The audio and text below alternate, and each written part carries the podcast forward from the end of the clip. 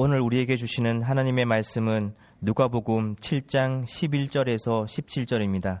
그 후에 예수께서 나인이란 성으로 가실새 제자와 많은 무리가 동행하더니 성문에 가까이 이르실 때에 사람들이 한 죽은 자를 메고 나오니 이는 한 어머니의 독자요 그의 어머니는 과부라 그 성에 많은 사람도 그와 함께 나오거늘 주께서 과부를 보시고 불쌍히 여기사 울지 말라 하시고 가까이 가서 그 관에 손을 대시니 맨 자들이 서는지라 예수께서 이르시되 청년아 내가 내게 말하노니 일어나라 하심에 죽었던 자가 일어나 앉고 말도 하거늘 예수께서 그를 어머니에게 주시니 모든 사람이 두려워하며 하나님께 영광을 돌려 이르되 큰 선지자가 우리 가운데 일어나셨다 하고 또 하나님께서 자기 백성을 돌보셨다 하더라. 예수께 대한 이 소문이 온 유대와 사방에 두루 퍼지니라. 아멘.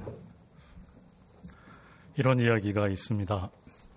남자가 살다가 너무 힘이 들 때면 지갑에 있는 아내 사진을 꺼내 본답니다. 그리고 이렇게 생각을 합니다. 내가 이 사람과도 살고 있는데 이 세상에 못할 일이 어디 있겠냐. 여자도 살다가 너무 힘이 들 때면 지갑에 있는 남편 사진을 꺼내 본답니다. 그리고 이렇게 생각을 합니다. 내가 이것도 사람 만들었는데 이 세상에 못할 일이 어디 있겠냐. 우스갯소리이지만 나름대로 공감이 가는 부분도 있는 이야기입니다. 미국 미시간대의 한 연구센터의 최근 조사에 따르면 한국과 미국, 영국, 유럽연합, 중국을 대상으로 배우자 사별 후에 우울감을 조사를 했는데 한국인이 느끼는 우울감이 가장 심하고 오래 간다는 연구 결과가 나왔습니다. 사실 동서고금을 막론하고 사람이 느끼는 상실감과 우울감은 배우자나 자녀와 같은 가족들을 먼저 떠나보냈을 때 가장 클 것입니다. 이처럼 배우자인 남편을 먼저 떠나보내고 독자인 아들까지도 떠나보낸 극도의 상실감을 느끼며 애통하는 한 여인을 오늘 말씀 속에서 우리는 만나고 있습니다.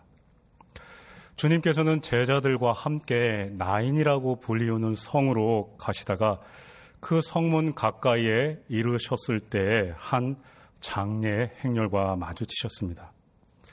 그 장례 행렬에 대해 12절 말씀을 보면 성문에 가까이 이르실 때 사람들이 한 죽은 자를 메고 나오니 이는 한 어머니의 독자요 그의 어머니는 과부라 그 성에 많은 사람도 그와 함께 나오거늘이라고 말씀합니다.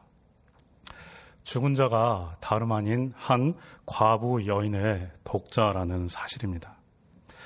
남편을 잃고 인생의 유일한 낙인 그 아들을 변변찮은 살림 속에서도 키웠는데 이제 그 아들마저 젊은 나이에 요절을 하고 만 것이었습니다.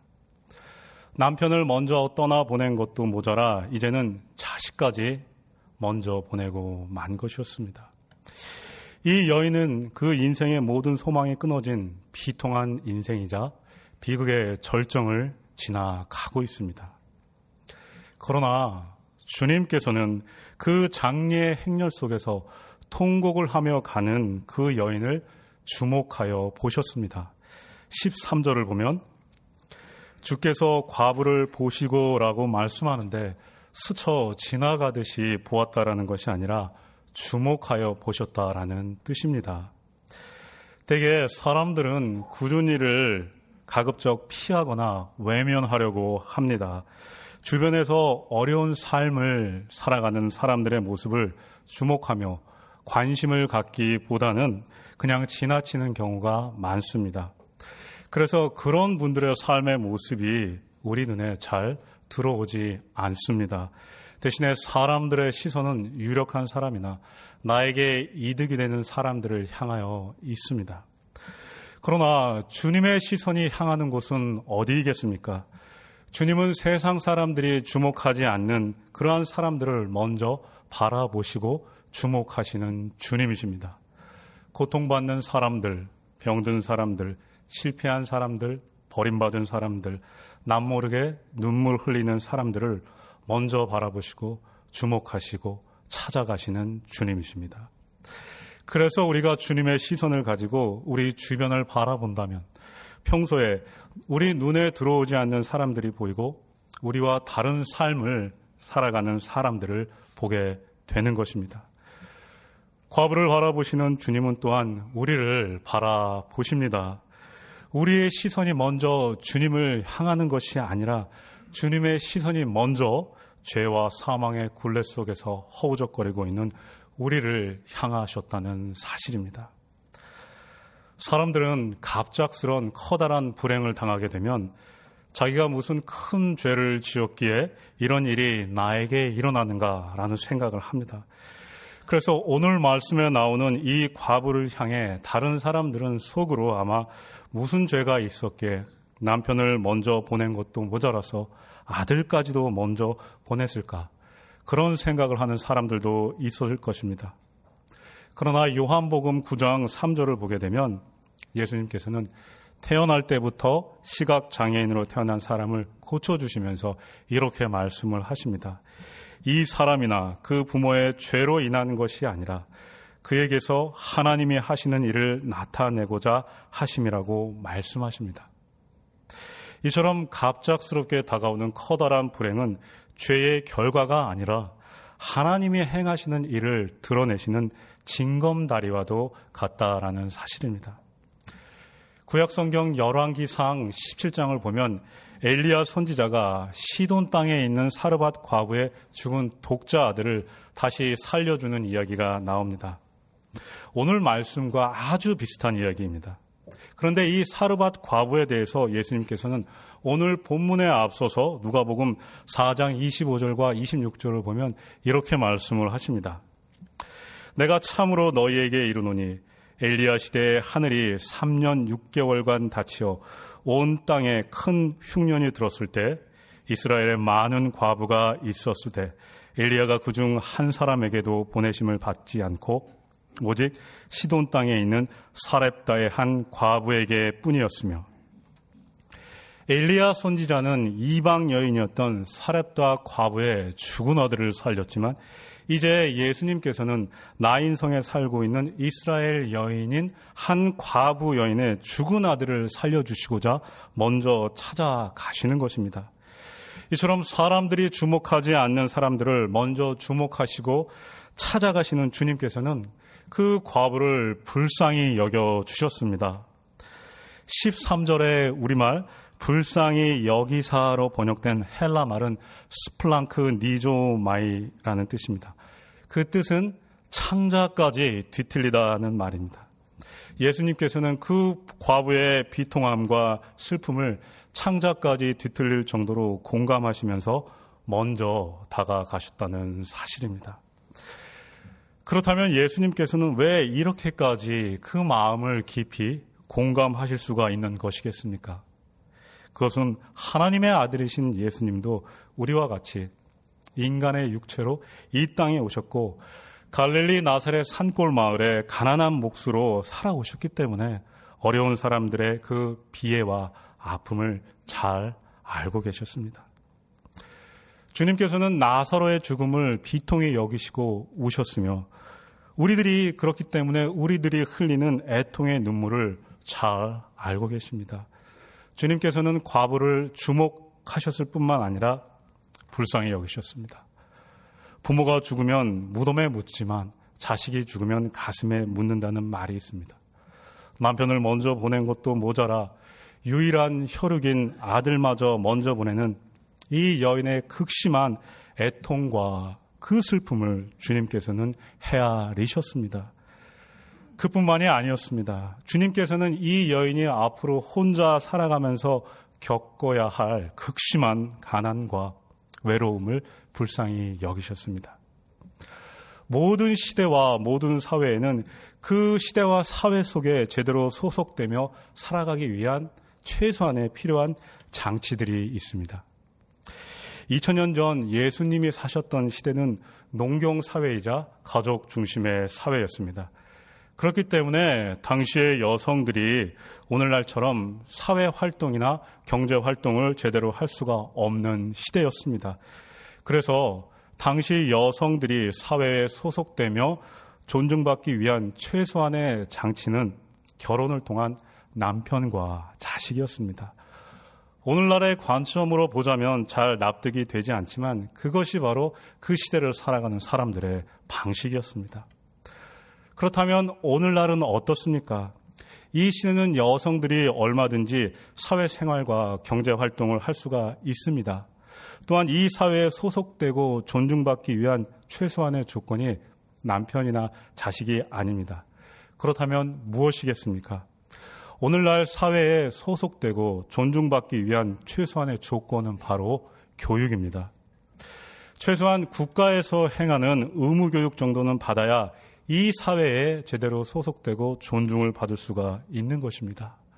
따라서 예수님 당시 이 여인이 남편과 자식을 잃고 앞으로 혼자 살아가게 된다라는 것은 2017년 지금 우리나라의 경우로 말을 하자면 국가에서 행하는 중학교까지의 의무교육도 제대로 받지 못하고 중퇴한 채로 이 세상을 살아가야 하는 청소년 여학생과 비슷한 것입니다.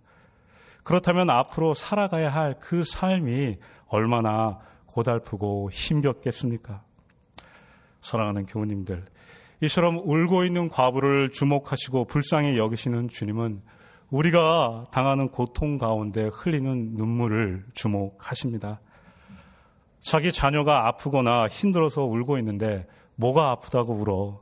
뭐가 힘들다고 울어? 뭘 잘했다고 울어? 이렇게 말하는 부모님은 아마 없을 것입니다. 다윗은 시편 56편 8절에서 이렇게 고백을 합니다. 나의 눈물을 주의 병에 담으소서 이것이 주의 책에 기록되지 아니하였나이까라고 고백을 합니다. 하나님께서는 우리가 하나님을 의지하며 흘리는 눈물 방울 하나하나를 병에 담으실 정도로 귀하게, 귀하고 소중하게 여기신다는 말입니다. 구조조정으로 직장을 잃은 가장들이 막막한 앞날을 생각하며 가족들 몰래 흘리는 눈물이 있습니다. 계속되는 취업의 낙방 속에서 청년들이 좌절하며 흘리는 눈물이 있습니다. 배우자의 외도와 폭력 앞에서 아무것도 할 수 없어서 주님만 바라보며 흘리는 눈물이 있습니다. 엇나간 자녀들이 빠르게 돌아오기를 기도하며 흘리는 어머니의 눈물이 있고 병으로 고통받는 가족들이 회복되기를 간절히 기도하며 흘리는 눈물이 있습니다. 사랑하는 가족을 먼저 떠나보낸 후 보고 싶은 그리움과 외로움에 흘리는 눈물도 있습니다. 이 모든 우리의 눈물을 주목하시는 주님이십니다. 예수님께서는 그 과부에게 울지 말라고 말씀하십니다. 우리도 우는 사람들에게 위로의 말을 합니다. 그러나 우리가 하는 위로의 말에는 고통스러운 현실을 변화시킬 수 있는 능력이 없다라는 점입니다. 예수님께서는 울지 말라고 말씀하신 후 14절을 보게 되면 가까이 가서 그 관에 손을 대시니 맨 자들이 서는지라 예수께서 이르시되 청년아 내가 내게 말하노니 일어나라 하심에라고 말씀하고 있습니다. 예수님께서 관에 손을 대셨다라고 하는데 이 관에는 덮개가 오늘날 우리가 사용하는 관처럼 덮개가 없었습니다. 당시 유대인들은 시신을 염을 하여 천으로 싸지만 관 덮개가 없는 마치 들것과 비슷한 형태의 그 관을 사용했습니다. 우리말 성경에 손을 대신이라고 번역된 헬라말 하프토는 붙들다, 붙잡다라는 의미입니다. 즉 예수님께서 그 관에 살짝 손을 대신 것이 아니라 그 관이 앞으로 더 나아가지 못하도록 손으로 붙잡고 붙들었다라는 뜻입니다. 구약 시대에는 제사장이 희생 제사로 바쳐진 양이나 소와 같은 짐승에게 손을 대었을 때 그 제물을 바친 사람의 그 죄가 그 제물로 바쳐진 짐승에게 전가 옮겨졌습니다. 그리고 그 죄가 용서되었습니다. 그런데 이 제사장들에게는 지켜야 하는 규례가 있었습니다. 레위기 21장 11절을 보게 되면 어떤 시체든지 가까이 하지 말지니 그의 부모로 말미암아서도 더러워지게 하지 말며라고 말씀합니다. 제사장들은 부모의 시신이라도 가까이 하게 되면 부정하게 되므로 가까이 하지 않았습니다.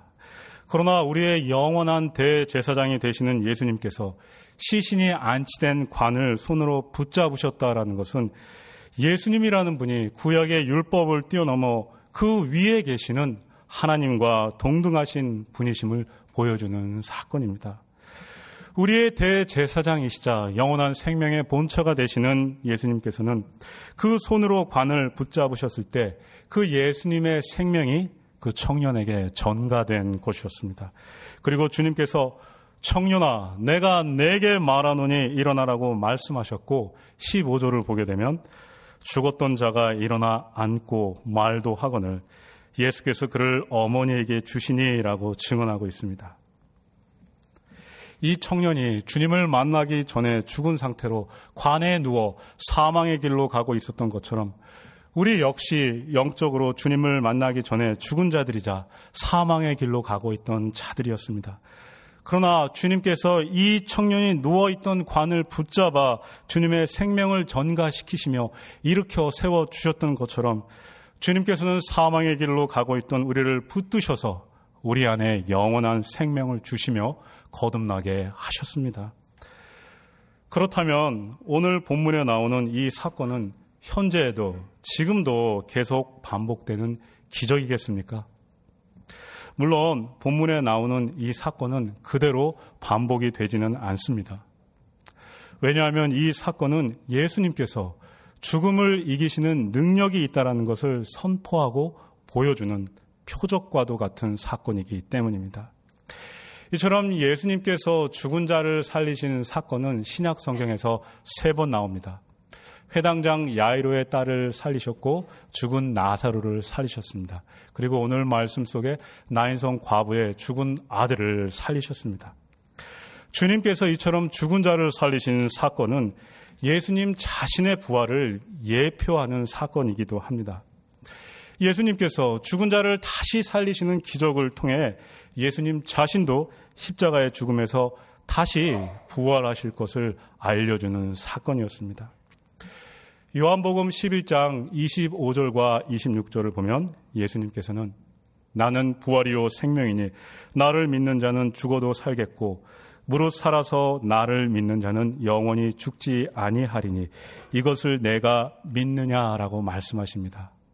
또한 로마서 14장 8절과 9절을 보면 우리가 살아도 주를 위하여 살고 죽어도 주를 위하여 죽나니 그러므로 사나 죽으나 우리가 주의 것이로다. 이를 위하여 그리스도께서 죽었다가 다시 살아나셨으니 곧 죽은 자와 산 자의 주가 되려 하심이라고 말씀하십니다. 예수님은 생명의 주가 되실 뿐만 아니라 산 자와 죽은 자의 주가 되십니다. 그러하기에 예수님을 믿는 사람들에게는 더 이상 영원한 죽음이라는 것은 없습니다. 사랑하는 남편이나 아내나 가족들을 먼저 하나님 앞에 보냈다 할지라도 주님 앞에서는 여전히 살아있기 때문입니다. 예일대 법학대학원을 졸업한 후 미국 10대 신문 중에 하나인 시카고, 시카고 트리븐지에 최연소 신입 기자로 입사하여 능력을 인정받고 승승장구하던 한 남자가 있었습니다. 어느 날 아내와 어린 딸과 함께 레스토랑에서 저녁 식사를 하던 중 어린 딸이 사탕을 먹다가 기도가 막혀 질식사의 위기에 처하게 되었습니다. 다행히 레스토랑 안에 있던 흑인 여성 간호사의 도움으로 어린 딸은 가까스로 위기에서 벗어나게 됩니다. 아내는 그 간호사에게 감사의 말을 하며 아주 운이 좋았다라고 말하자 이 흑인 간호사는 운이 아니라 예수님 때문이다라고 말을 합니다. 사실은 그날 다른 레스토랑에 가려고 했는데 이곳으로 와야 할 것만 같은 느낌이 들었다라는 것입니다. 그날 이후로 이 아내는 흑인 간호사와 계속 교제를 나누면서 그 간호사가 다니는 교회에도 나가게 되었고 마침내 주님을 영접하게 되었습니다. 그러나 하나님의 존재를 인정하지 않는 이 무신론자였던 이 남편은 아내가 예수님을 믿자 아내를 예수님께 빼앗겼다라고 하는 상실감과 배신감으로 인해 아내를 원래대로 돌아오게 할 방법을 찾았습니다. 그리고 마침내 아내가 믿는 기독교 신앙이 가짜임을 밝히기 위해서 기독교 신앙의 핵심인 예수님의 부활이 허구임을 기자의 눈으로 과학적으로 증명하고자 했습니다. 저명한 역사학자를 만나 예수님의 부활을 증언하는 사람들은 전부 다 예수님의 추종자들이기에 그 증언은 객관적인 증거가 될 수 없다라고 반문을 했지만 그 역사학자는 그 증인들 가운데는 오히려 예수 믿는 사람들을 핍박하고 박해하다가 나중에 순교까지 한 사도 바울 같은 사람도 있다라고 대답을 해줍니다. 무신론자인 심리학자를 만나 부활하신 예수님을 본 500여 명의 증인들이 집단 최면에 걸린 것은 아닌지를 물어보았지만 무신론자인 심리학자조차도 500여 명의 사람들이 똑같은 꿈을 꾸는 것과 같은 집단 최면은 절대로 불가능하다라고 말합니다. 의학, 의사이자 공학 박사인 사람을 만나 예수님이 십자가에 달려 죽은 것이 아니라 잠시 기절한 것이 아닌지를 물었지만 그 사람은 예수님이 십자가에 달린 후 군인들이 옆구리를 창으로 찔렀을 때 피와 물이 나온 것은 절대 속일 수 없는 질식사의 결과라는 말을 듣습니다. 이처럼 예수님의 부활이 거짓임을 증명하고자 했지만 파고들면 파고들수록 오히려 예수님의 부활이 과학적인 증거들로 입증되어 가는 모습들을 보면서 마침내 그는 마음의 문을 열게 되고 부활을 이성적으로 받아들여 예수님을 영접하게 되었습니다. 이 이야기는 얼마 전 개봉된 예수는 역사다라는 영화 속의 리 스트로벨 목사의 실제 이야기입니다. 영화로 만들어지기 전에 이미 책으로 전 세계에 1,400문화 팔린 베스트셀러이기도 합니다. 2000년 전 십자가에서 우리의 죄와 허물을 대신하여 죽으시고 3일 만에 다시 살아나신 예수님께서는 그 예수님의 부활이 가짜임을 증명하려고 했던 그 리스트로벨 같은 사람조차도 만나 주시고 거듭나게 하셔서 그의 인생을 변화시켜 주셨습니다. 오늘 말씀 11절을 보게 되면 주께서 주님께서 나인성으로 가실 때 제자와 많은 무리가 주님과 함께 했다라고 말씀하고 있습니다. 또한 이어지는 12절을 보게 되면 나인성 과부의 독자의 장례 행렬에도 많은 사람이 함께 했다라고 합니다. 즉, 많은 사람들이 영원한 생명의 주가 되시는 예수님과 함께 한 것처럼 나인성의 많은 사람들도 사망의 권세 아래에 있는 죽음의 행렬에 함께 했다라는 것입니다. 요즘 유행하는 욜로라는 말이 있습니다. You only live once라는 말의 약자입니다. 즉, 인생은 한 번뿐이기에 후회 없는 삶을 살아야 한다는 뜻입니다. 오늘날도 단 한 번뿐인 이 땅에서의 인생을 영원한 생명의 주인이 되시는 주님과 함께 걸어가는 사람들이 있는 반면에 주님을 모른 채 여전히 사망의 길로 걸어가고 있는 수많은 사람들도 있습니다.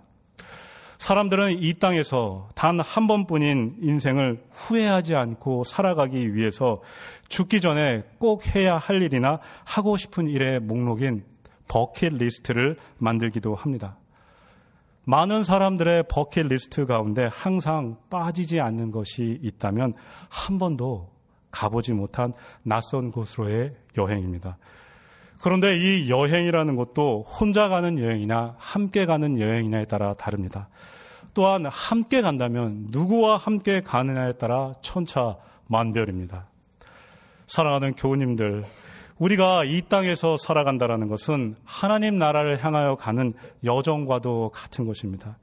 그렇다면 과연 지금 우리는 누구와 함께 우리 인생 여정의 길을 걸어가고 있는 것입니까?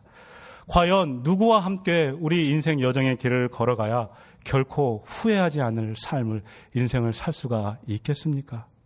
그분은 바로 오직 예수님이십니다.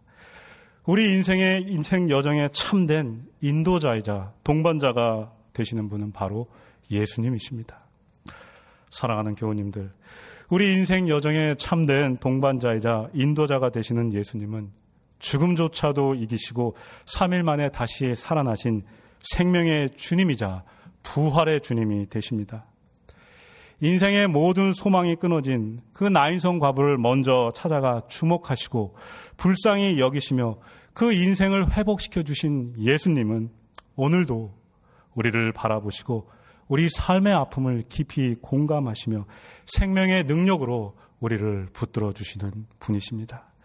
그 주님께 우리의 시선을 향하며 우리 인생 여정을 온전히 내어 맡겨드리는 우리 모두가 될 수 있기를 간절히 소망합니다. 기도하겠습니다.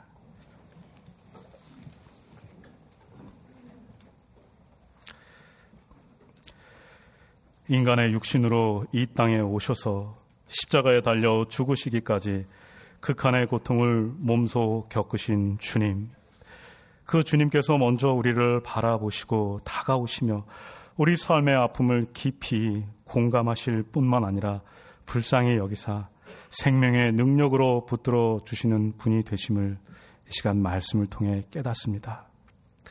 세상이 주목하지 않는 가운데 비통한 인생을 살아가던 나인성의 한 여인을 주목하시고 찾아가셔서 생명의 능력으로 그 인생을 일으켜 세우시고 회복시켜 주신 주님.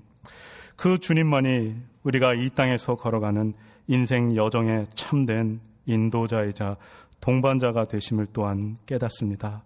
주님.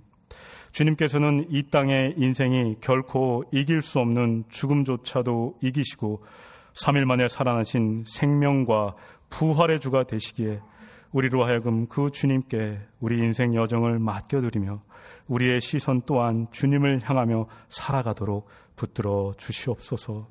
죽음의 권세를 깨뜨리시고 3일 만에 다시 살아나신 예수님의 이름으로 기도드리옵니다. 아멘.